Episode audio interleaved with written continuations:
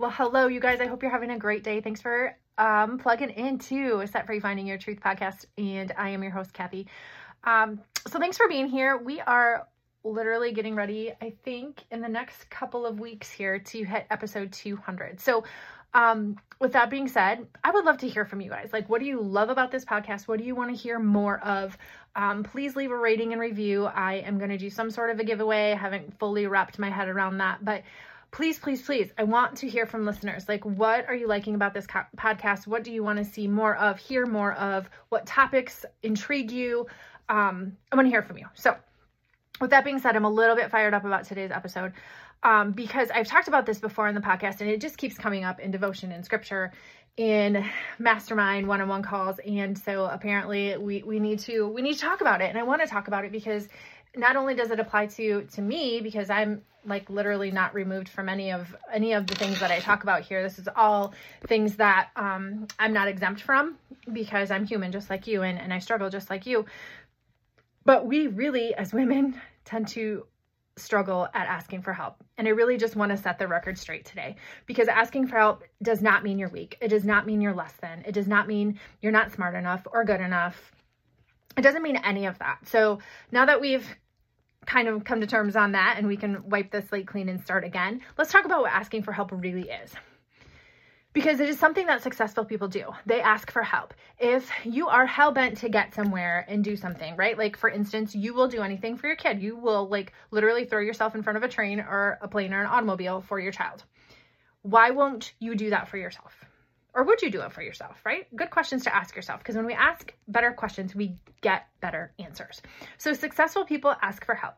When you ask for help, it shows that you are important enough. You feel like you're important enough to have your needs met. And as women, I don't think we do a very good job with that.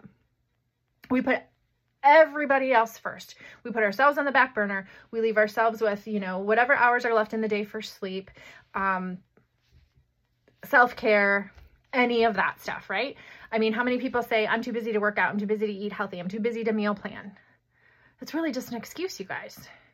If, if there's if it's a priority to you you will figure it out and you'll find a way because you find your way to do it for your kids right?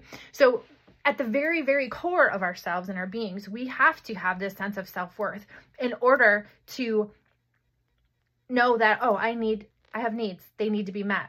I need to ask for help and yes it's very brave and courageous to ask for help and it's very brave and courageous to give help but do you see that we all need that, right? Like I, I, I say it a million times on this podcast, God has wired us for connection, not to just struggle alone. Because the, the thing about struggling alone is the more we keep quiet about things, and, and this is a true testament for myself, the more we keep quiet, the more we withdraw, the more we just internalize everything, don't talk to anybody about it, don't have connections, don't have a community we can go to, the more power we allow those things. And when I say those things, I mean your thoughts, right? Because remember, your thoughts become your words, your words become your actions, and then your beliefs. And that's what you build your life off of. And that's how you know are you fulfilled or not fulfilled, right? They become your actions or your inactions. And then we develop what? Fears, doubts, insecurities, worries.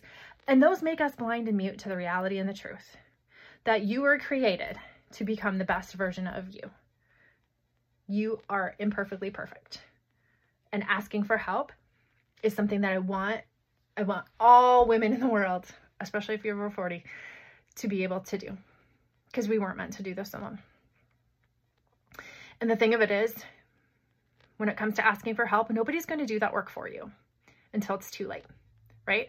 Until you're sick, until you're you've hit burnout, until your mental health comes crumbling down, so the best advocate you can be is for yourself when it comes to asking for help. So I challenge you, whoever is listening to this podcast today, I challenge you to go ask someone for help. And it can be the, the teeniest, tiniest little thing, but it's a start.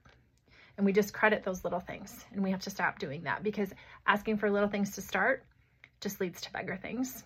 And that leads to a better, more joy filled, fulfilling life for you. Promise. All right, you guys, until next time, thanks for listening. Have a great day.